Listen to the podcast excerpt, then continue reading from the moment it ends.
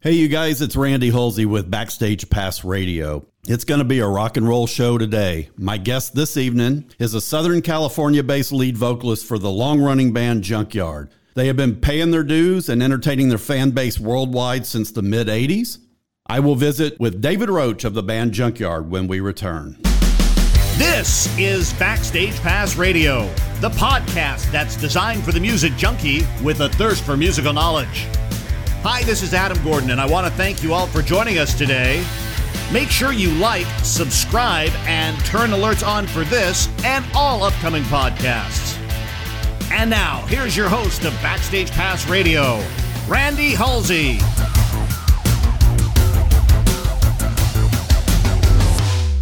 David, welcome to the show, brother. How you doing? Happy New Year to you. I'm well. Happy um, birthday, New Year to you as well. It's fun, It's funny. it's funny that you say happy birthday. Yesterday was actually my birthday, so you didn't mess that up. Oh. By the way, you you have the crystal ball that you didn't even know about. Smart guy. I know all. The all knowing. The all knowing. Now I think the that omnipotent. right. I, I think that Samantha may have exchanged a couple of emails with you and was it my understanding that you may be moving to Tennessee, or, or uh, talk to me a little bit about that? Are you in, you're in Southern California now, correct? I'm on the mid central coast. I'm in the mountains above Ventura, Okay, okay, near Ojai. I don't know if you're familiar, but yep, yep. living in a shed with a beautiful view and uh, loving life. They say sometimes that's about all you can afford to live out in California is just to live in a shack somewhere, right, or a shed. Yeah, I literally live in a shed. I actually work live on the property where the guy that I work for he has some property here, and we, you know, I just do some handyman stuff for him. Yeah, got a little deal worked out, right? Yeah, it's it's affordable. Yep, I hear you. Now you, I, I probably have the only affordable place in California these days. the only affordable place, and you and you're in it. Yeah, uh, there's no plumbing or anything. I got an extension cord and a hot plate, but uh, you know, I'm a simple man. That's right. That's right. You wrote the song about it. You've been in the rock and roll life for a long time. How how have you seen the music business and the music scene change over the past 30 years? Can you speak to that a little bit? I don't know a damn thing about the music business anymore. Um, I guess there's some bands that are still doing it, but um, you know, it, it's changed a lot, and I really have no grip on it. You know, um, we're on a small label, and um, I don't know how you get your music heard anymore. You know, we're lucky. I mean, you know, we get on YouTube and we're able to do it that way and try to reach out to as many people as we can. But uh, it's a, it's a. I mean, the music business was fucked up 35 years ago. So um, I really have no understanding of how things work anymore, Some things how are you get some things are viral or whatever. right, and probably some things are probably better left not knowing. Right. I I, I haven't been. Even though I'm a professional musician here in Houston, Texas, I I don't do music for a living, so I, I can't say that I've ever been in the industry. So I don't know what the industry is like. I didn't know what your take on it was, but the, I, I think the the indie labels or the smaller labels, there's probably a little less stress with those guys than there is the major labels. I would think, right? Much less stress. Yeah, and much less success. But um, you know, everybody in the band has their job, and I'm blessed to have uh, my my drummer and my guitar player take care of that end. I uh, uh, have no zero interest in the business end of things. right. I just, I just, it just sucks the soul right out of me. Yep, yep. Just give you the microphone. That's all you need, right? That's all I can do, man. I hear you. I hear you. At That's what all I want to do. Yep. At what age do you think you realized that you would be a rock and roll lifer? Did that come at a at an early age, or did you not kind of discover that till your teen years? Talk to me a little bit about that. Um, I decided I wanted to be a singer when I was six. used to listen to Rod Stewart, Maggie May, and uh, there was a couple girls I had a crush on in first grade, and uh, I would imagine that uh, I would be singing in front of them, and like half the audience was like replicas of one girl, and the other half was replicas of the other girl. Okay. And it was a full room of the same two girls. and uh, yeah, I'd sit on my swing in the back porch and sing Maggie May. Well, I can think of worse songs to sing. I've always been a Rod Stewart and a Faces fan, so uh, a good a good a good choice there by you for sure. Love Rod Stewart.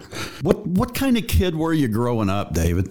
Um, just like everybody else, you know, played in the creek and uh, had BB gun fights and um, made trouble and got into yeah. I was lucky, you know. I uh, I grew up right down the street from a place in Austin called the Armadillo World Headquarters, and across the street from that was the uh, Austin Coliseum, and I got to see everybody. I mean, Van Halen, Black Sabbath, Taj Mahal, uh, Devo. I mean, just everything. So, uh, you know, Austin's a music town, so uh, I was, you, you know, it was uh, lucky. It, you know, I had the full gamut. Yeah. Were those the bands that you were coming up with? I mean, what what was in your teen years? What was influencing you? What were you what were you really into then? Was it was it more rock and roll or was it was it punk based then? But talk to me a little bit about that. What was shaping you as well, a musician? You know, as a kid, I was, um, you know, I grew up on the, you know, I was really into 50s music, like doo wop stuff. Okay. Platters, drifters, that kind of thing. And then I got into the Stones and the Beatles and then Led Zeppelin. And then by junior high, I was listening to um, ACDC and Judas Priest and that stuff. And uh, then punk rock came along. And, you know, because when you're, when you're a kid and you're going to these concerts and you see these big bands, you know, they, they look like, it looks like unattainable. You know, they're, they're on this pedestal that can't be reached. Absolutely. But um, punk rock, you know, I was getting into shows and seeing guys my age or a little older doing it, you know, and we weren't good, you know, nobody could play their instruments and anything, but you it gave you that access to say, well shit, man, if they can do it, I can do it. Absolutely. And so I just started doing it. I started my first band when I was 15 and uh you know, I had a couple garage bands um, in 86, me and my drummer decided to move to LA because he told me there was a big metal scene going on there. And I said, hell yeah, let's go. So we moved out there and um, started getting going. So that move was directly from Austin, Texas to LA. Is that correct? Yeah. And were you a native Texan up until that time? Yes. Okay. I had heard that you were from, or some of the band was from Texas, but I didn't know exactly where in Texas you were from. Well, me and Chris Gates started the band, founded the band, and Chris had actually moved to um, L.A. He kind of dug in there, there, and we hooked up with him. And we didn't have a place to live, so we stayed at. Well, Chris had a job at this, like, uh, punk rock like kind of record music or um, clothing store. Okay. And we spent the night with him one night, and the owners came in and fired him for having us there. And uh, so we lived in our cars for a few weeks, and then we found our place. And then um, actually, the place we were, the place where we uh, parked our cars was a place called the Sound Shack, and they had a jam night every Sunday, and that's where we first started playing. Okay. And we just started there doing, you know, covers like Mississippi Queen. You know, got the band together and started playing shows wherever we could get find them for, you know, 20 bucks for a 12 pack of beer or whatever. And um, whatever, whatever you could barter, right? yep. I hear you. I hear you. You got to get the name and the and the band out there for sure, and you do that any way you can. Who would you say, like, just from a pure vocalist perspective, who was influencing you during those times from a vocal perspective? Shit, everything from Bon Scott, definitely for sure. Right. Um, Robert Plant, Otis Redding, you know, Hank Williams, anything I, you know, anything with integrity, anything where I could hear they were singing from the heart Right. was appealing to me. Now, you, you said you and Chris Gates were in Austin. You moved out to LA. And so Chris was with you when you formed, of course, Junkyard, correct? In the, what was that, the mid 80s sometime? No, that was, um, as I said, Chris had moved out a, a year earlier. He was already in LA, Okay. and me and my drummer from my my old band. Like I said, uh, back then it was '86, and Austin was a great music town, but it was all like kind of college rock, jangly guitar, REM type stuff, and we wanted to play rock and roll. So my drummer said, LA's got a big rock scene growing right now. Let's go there. And I said, okay. Did you hear of a big rock scene in New York as well, like Long Island? Was was there that choice to go to the Long Island area? Like I had some guest on my show, a band called Zebra, who was from New Orleans, um, and they said, you know, well, we had the the option to kind of go to Nashville or to L.A. or New York, and they wound up knowing some people up in New York. Did you hear about that scene up in New York at the time and you just forewent that and went out to LA or did you not know anything about it? Well, I'm kind of a Southwest guy, so New York was never really a, Yeah, an option or not something I ever thought about. Yeah. But, you know, when, you know, Chris had a great concept for the band because, you know, there was so much glam there going on and we knew we weren't pretty boys and we weren't going to be able to pull it off that way. Yep. So he kind of created that, you know, vest and, you know, Yep. tattoos and sleazy image and Yeah. uh and um so but there was that thing going on too in New York with uh bands like Circus of Power and Raging Slab Yep. the, you know sort of a you know southern but sleazy but rock and roll but not glam thing Yeah, Yep. you know so we were just trying to get our foot in that door now I think Chris was a heavily punk rock influenced musician. Is that am I correct there? he was in a a band that was kind of iconic in Austin called the Big Boys Yeah. Okay. And um, once we got to LA, we ran into Brian Baker, who was in Minor Threat, who's also an iconic punk band from DC. So, and my drummer and bass player, Pat and Todd, are from um, bands called Decry Cry and Shanghai, and they were pretty well known in Southern California. So we're, we all have punk rock backgrounds. Yeah, yeah. Well, it was interesting when you say punk rock. It was interesting to find out that I think Tony Alva was in Junkyard like before you guys even kind of started recording. Is is is Yeah. that valid? Like, Yeah. okay, Yeah, Tony was in the band for uh, not very long, you know, three or four months. Um, I think one day he said, "You guys are going to be nothing but a bar band," and he was right. but uh, he had your number, didn't he? yeah, right.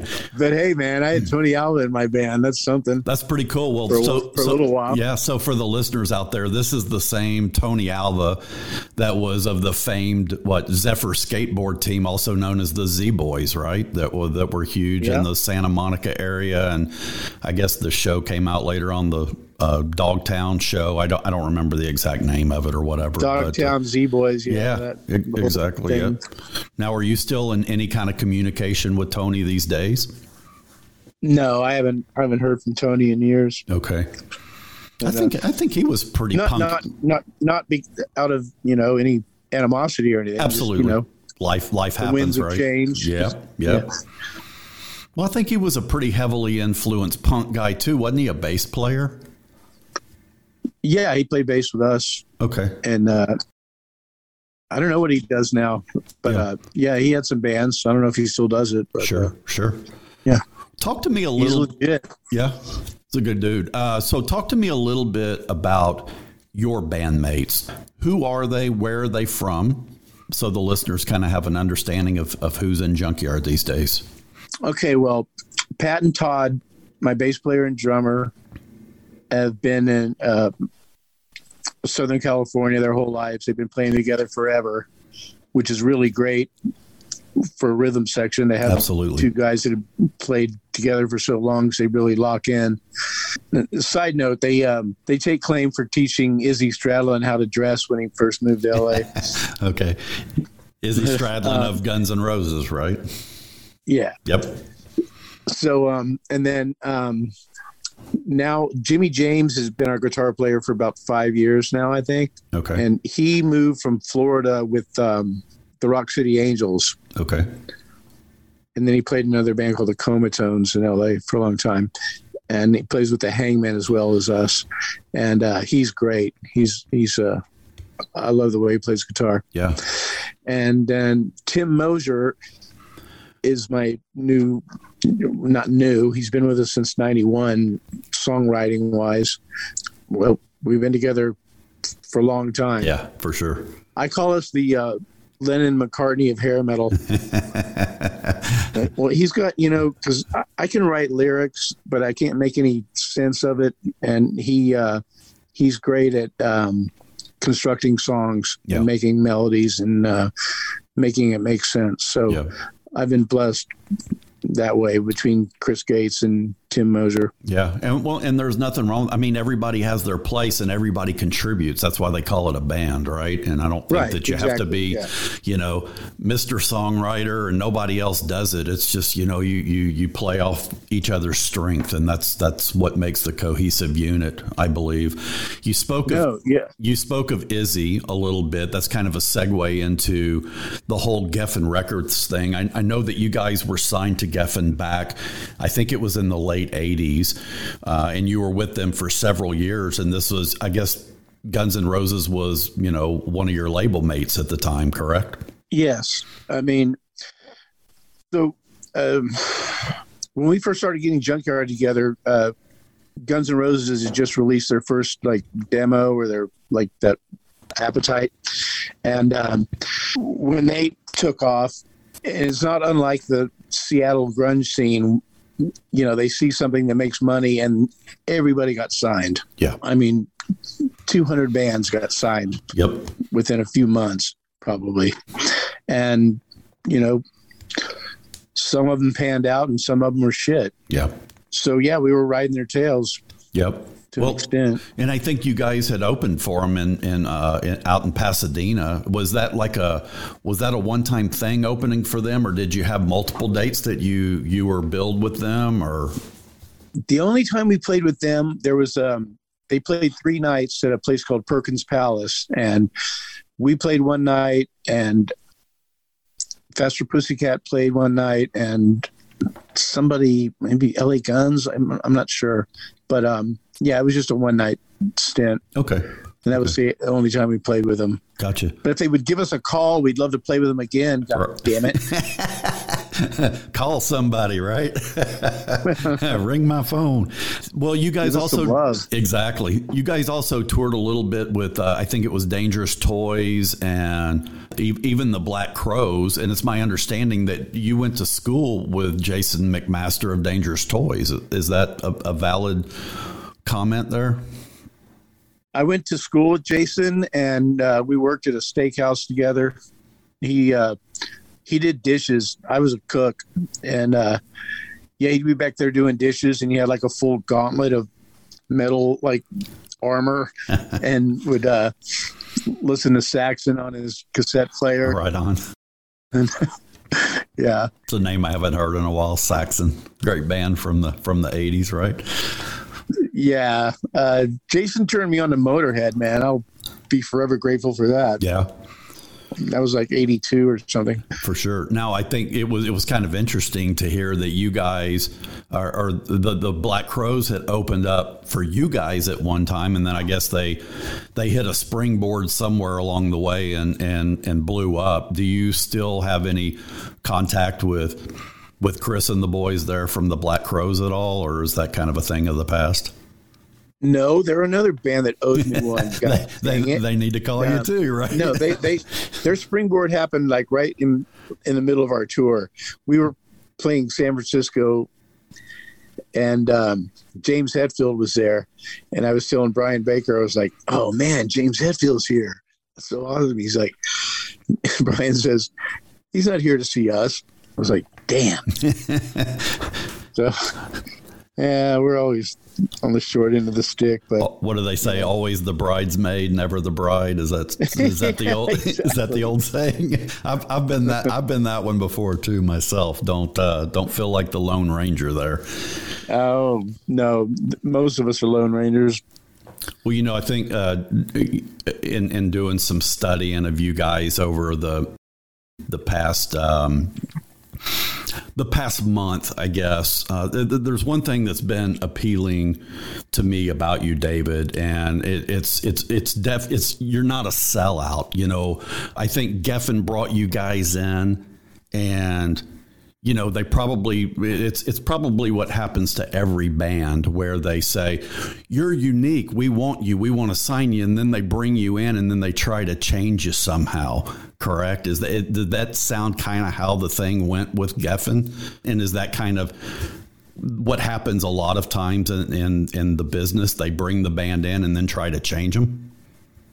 I, I, don't have to do this interview. You've got all the information already. yeah, you know, um, the um, it, that's exactly what happened. Um, I, I, don't know how familiar you are, but we did this video called "All the Time in the World," and um, they gave us like 500 bucks each to buy a new wardrobe. Okay, and it was a pretty elaborate um, video shoot, um, but I felt like that was the turning point where like we're selling out right now. We're we're not doing what we want to do. We're doing what they want to tell us because you're exactly right. Mm-hmm. They they they sign you because they say, "Wow, you guys are different than everybody else and you're great." And then they try to mold you into something that you're not comfortable with. So yeah, record business sucks, man. I don't I don't get that. Like I don't get that even just from a business perspective in general if you hire an employee, you're hiring them at face value. You you hi- you hire them for a personality or how they're going to fit into a culture or the tool set in which they're going to contribute to the business, right?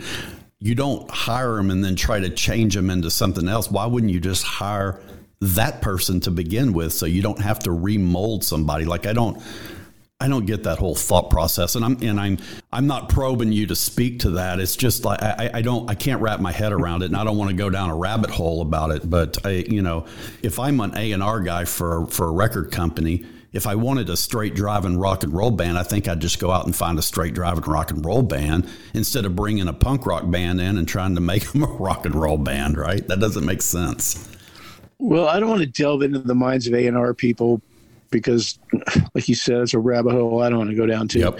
But um, it's just the nature of the business, and um, I wish we'd, um, you know, been a little more strident in um, protecting our brand and not selling out like that. But I don't think we ever sold out too bad. Yeah. But I mean, the same thing happened in Seattle. You know, when when grunge took off, it was the exact same thing as L.A. in the '80s. You know, they hired or they, you know, got 200 bands and some of them were great. I mean, God, we got Pearl Jam and Nirvana and um, a couple others I can't remember right now. Yeah. Um, but you know, it's just the same thing. You know, they they see something that looks like it's going to make money and they just sign it up. Yep. And some of it pans out, but most of it don't. Exactly. Exactly. I had heard you talking to somebody at some point in time. I, I don't remember what interview it was, but I, I think it was cool that you seem to be an accessible band. Like you're accessible to the fans. And I know a lot of bands are not accessible. Like they they distance themselves. They don't want to mingle with their fans. Talk to me a little bit about your mindset or the band's mindset around being accessible to your fans and kind of creating the shows for them and not so much for yourselves? Well, I think that you're nothing without your fans. So if you don't, if you, you know, it, it goes back to like what I said when you went, when I went to shows when I was a kid and it seemed so unattainable, you know, seeing these guys on stage, you know, how do I get there? But, um, so we always had that give it back to them, man, because yeah. they're all you've got. So, yep talk to them, be with them, man. I'm at the bar you know, after sound check, hanging out with people, talking all the time because you know they're they they're the only thing that makes it work. So Yeah, why with- can't you give them some time? Ab- absolutely. It's it, it's not hard, you know, to hang out with the people that love your music, to hang out with them and and treat them like you'd want to treat any friend or fan. You know, I agree. they're your people. I agree. I mean, without them, who are you, right? At the end of the Nothing. day. Yeah, exactly. It's good that you see that, and I wonder how many music. I think the I think the mindset has changed over the years. You know, you're probably about my age, and you know, if you think back to the '80s when we were going to concerts as teenagers and stuff, it was like mm-hmm. no cameras, no video recorders, no no nothing. Of course, it's not the it wasn't the internet age then but it was like it was it was kind of an us and them mm-hmm. kind of thing. Whereas now it's more like they encourage that. They encourage the video. They encourage to kind of have the fans part of the show. It just seemed different to me.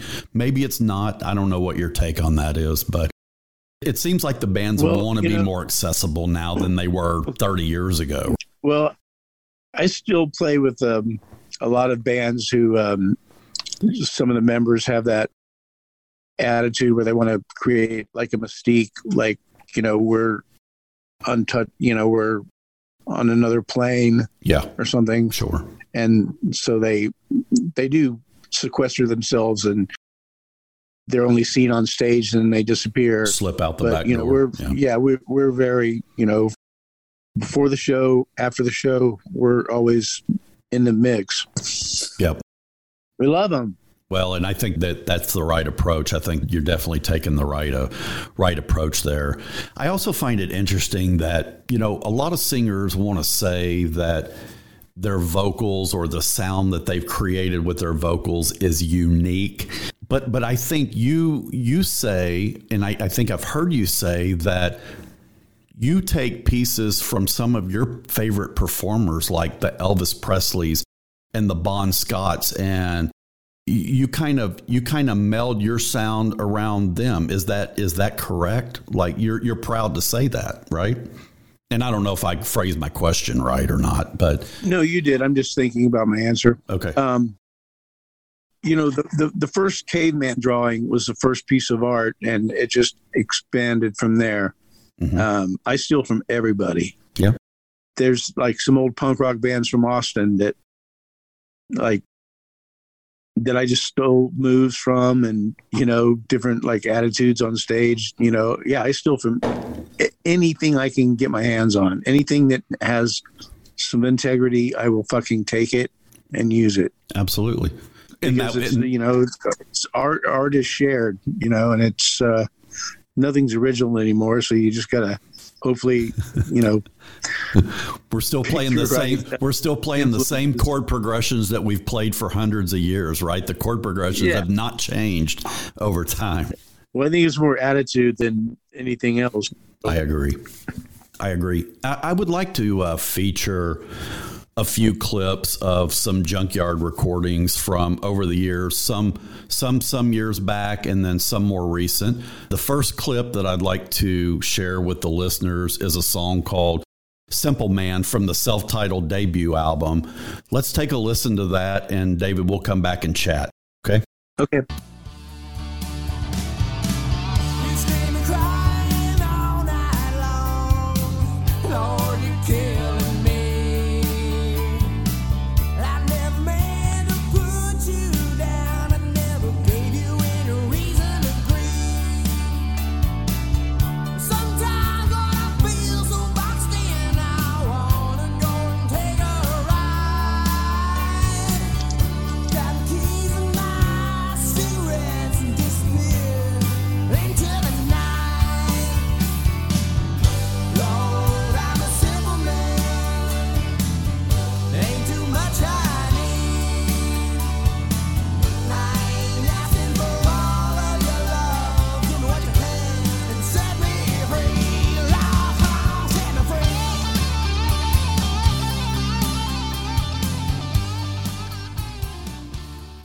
You know, one of the reasons I started this sh- show back in February was just to expose myself to to new music and somewhere I stumbled across you guys, David. I don't I can't even tell you where.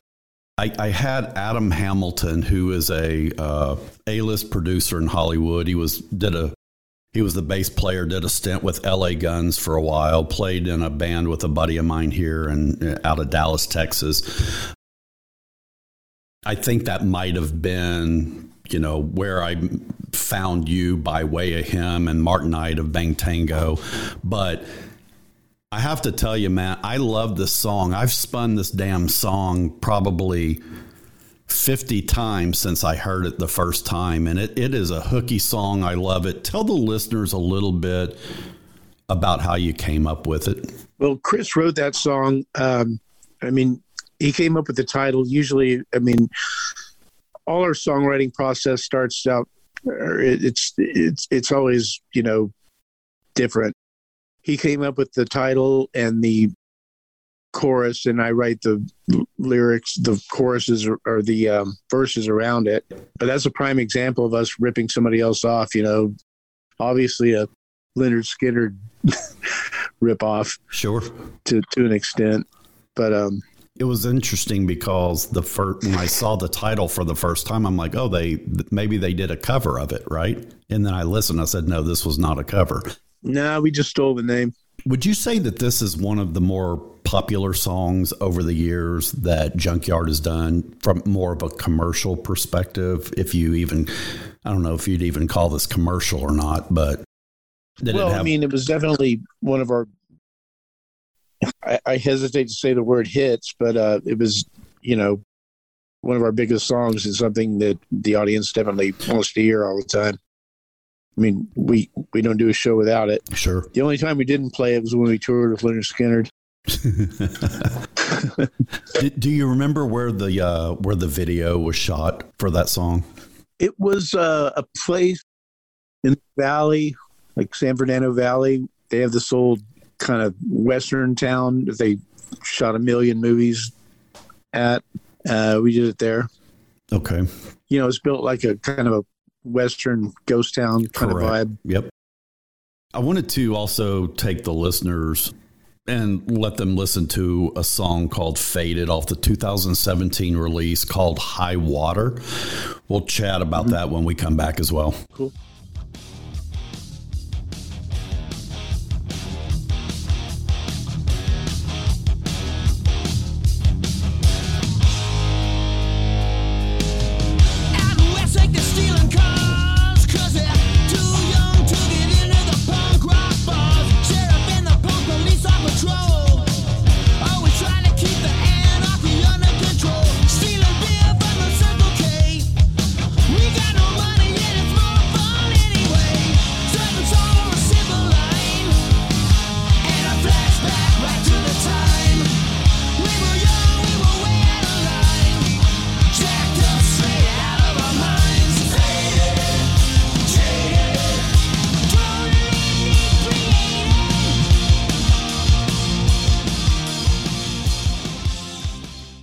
Say that you know, unlike the the, uh, the sound of the song "Simple Man," this sounds a little more punk rock influenced. Is, is that a correct statement around Well, the uh, song?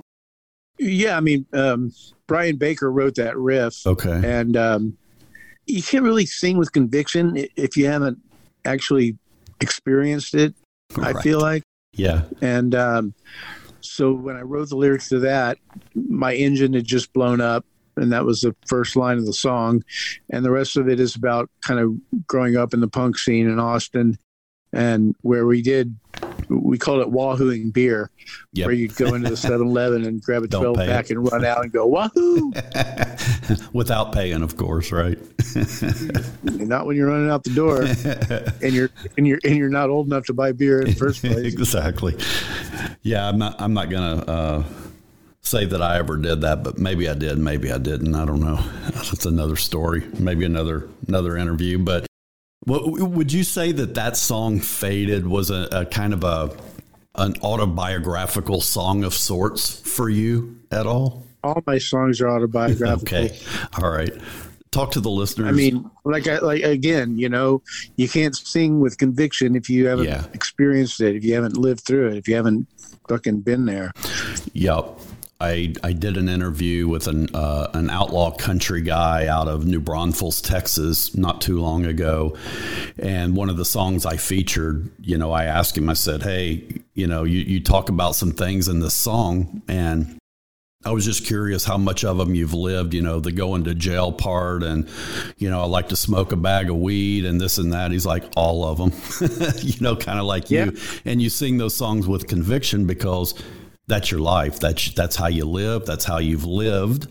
So you're able to to kind of pour your heart out into those songs, which which resonates better with the listeners. I mean, they take them more serious. I think when they feel like you've lived those songs. Like I said, you could do this interview by yourself, and You know exactly what I'm what I'm about. Well, I think it's a, a part of it's a little bit of a, a common sense too. But uh, let, let's share one more clip. This is a song called "Lifer." It was a song that came out, I think, late 2021 during the pandemic. We'll take a quick listen to that and then come back and chat, David.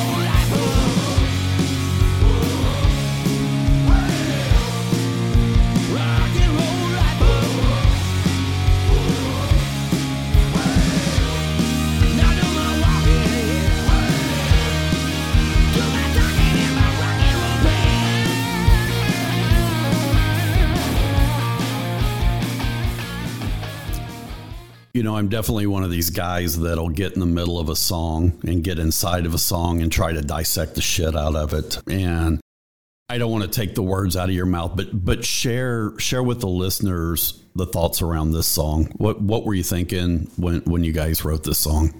Well, I can tell you the story about how we got the title. Okay. It was um that was another riff that Brian Baker Brian Baker hasn't been in the band for you know years, but he still contributes musically.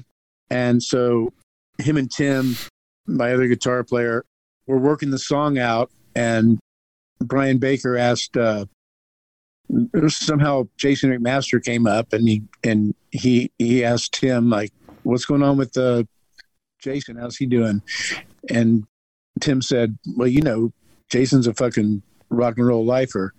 And it was like bam there's the title So it's literally about living the life of a, a rock and roll guy, right? I mean, it's it's that simple.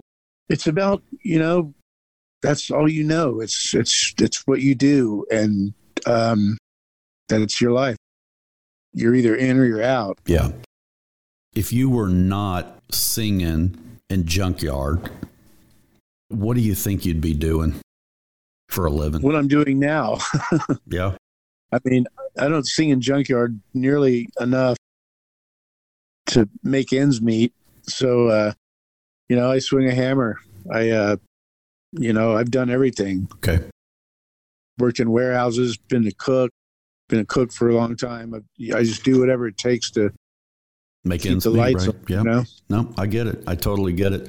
I didn't know if there was, you know, a lot a lot of people will um, you know, do music, but they've got some kind of trade behind them, you know, like I was a welder at one time or or whatever that may be. I didn't I didn't know if if you had one that you know, that's great to be handy because I'm not really a handy guy, you know, when it comes to swinging a hammer. I've, I've never just, I've never ventured down that path before, but I didn't know if you had this this quote unquote trade that you were trained in or whatever, right? But it sounds like kind of general general type handiwork, correct?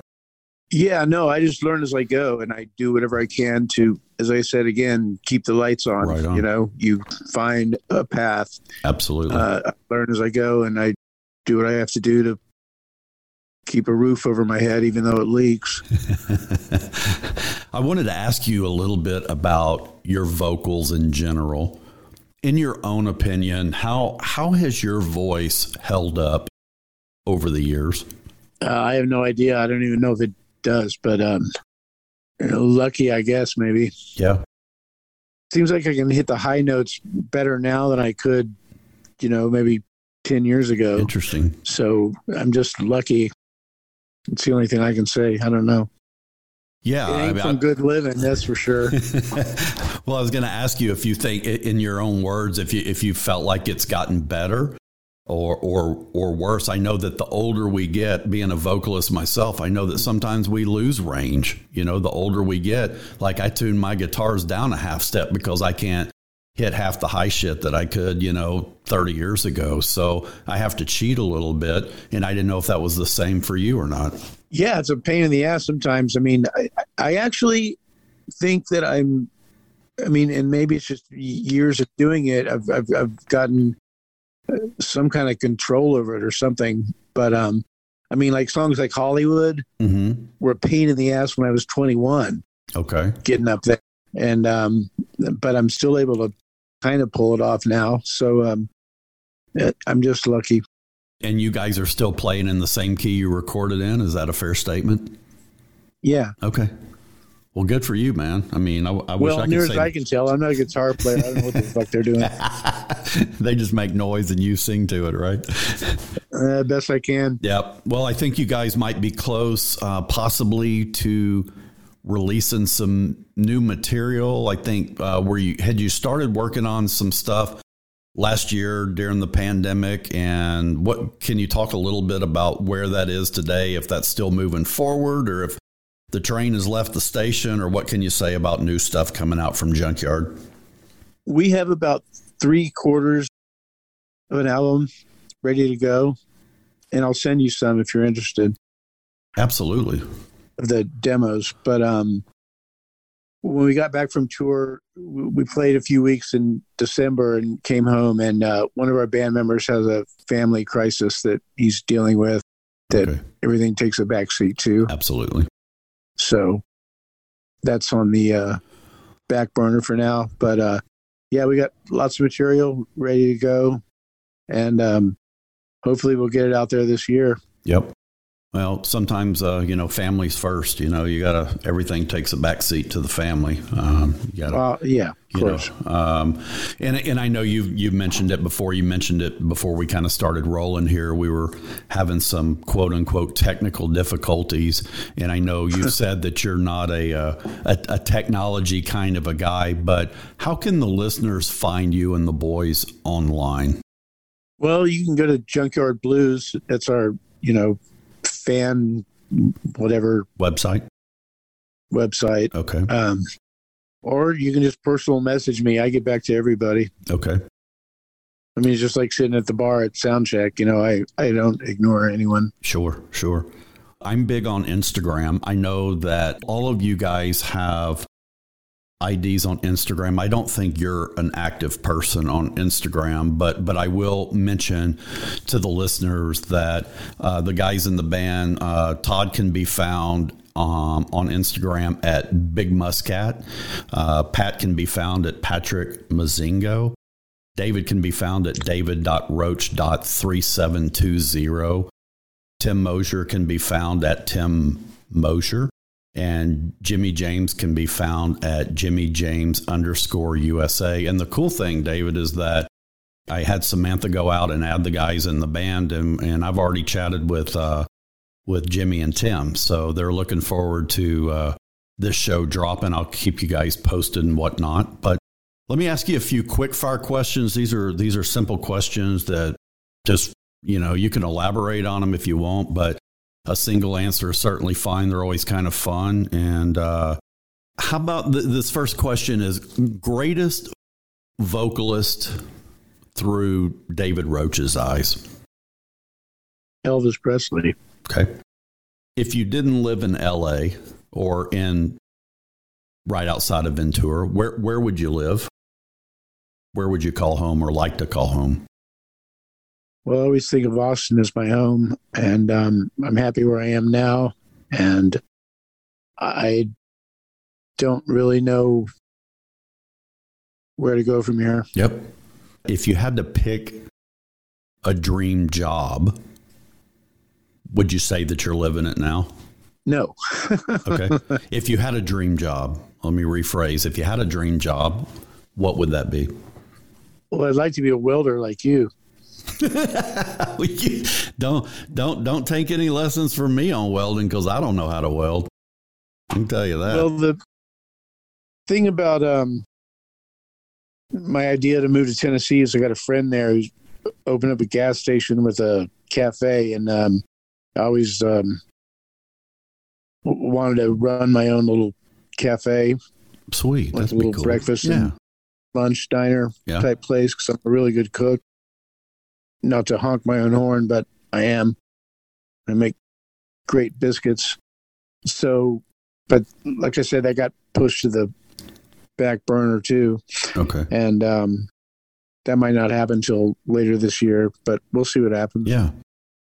Well, I, I've never been a cook. You're, you one up me there. It'd probably take me an hour to make minute rice. So I, I try to I, I try to stay out of the I try to stay out of the kitchen and leave leave that to the professionals. You know what I'm saying? Like I can I can make a bowl of cereal pretty well, but uh, yeah, much much past that you lose me. Um, so I hope that, that that pans out at some point in time. That would be a a cool thing there. Are you an early bird or a night owl? Both. I don't sleep much. And if you had a favorite song in the Junkyard catalog to play live, what song would that be for you guys? Or for you specifically? Shit. Is there one that does it for you on stage? Well, I always like playing blues because the crowd digs it and I dig it. Um, and I like doing Lost in the City too because we don't do it very much. Yeah, I like that. Yeah. And um, I love doing Clean the Dirt, which wasn't written by us, but uh, I still love singing it. All great songs there. David, I, I wanted to uh, thank you for joining the show and, and sharing your stories with the listeners. One of the reasons that I started the show was to just expose the listener to things that maybe they haven't heard before, including myself. I've thoroughly enjoyed the music of Junkyard. I've, I've shared that with friends since since I've kind of discovered you guys along the way, and hopefully that more will discover you guys and take a liking to the music that you have out there and the newer stuff that hopefully will come out here pretty soon. I asked the uh, listeners to follow Junkyard and the boys on all their social media platforms. I also ask that you support the band by purchasing the music and the merch online. And then, certainly, if they're in a city near you playing, certainly get out and support them. I ask the listeners to like, share, and subscribe to the podcast. You can always find the show on Facebook at Backstage Pass Radio Podcast, on Instagram at Backstage Pass Radio, Twitter at Backstage Pass PC, and on the website at backstagepassradio.com. David, thank you again for being generous with your time and sharing your story with the listeners. I wish you success in the the future. Hope you guys can make it through Houston sometime soon and we can have a beer or a coffee or a water or what whatever your preference is there and I'd love to check out a, a live show. You guys uh, take care of yourselves and each other and thanks for tuning in to Backstage Pass Radio. Thanks so much for joining us. We hope you enjoyed today's episode of Backstage Pass Radio. Make sure to follow Randy on Facebook and Instagram at Randy Hulsey Music and on Twitter at R Hulsey Music. Also, make sure to like, subscribe, and turn on alerts for upcoming podcasts. If you enjoyed the podcast, make sure to share the link with a friend and tell them Backstage Pass Radio is the best show on the web for everything music. We'll see you next time right here on Backstage Pass Radio.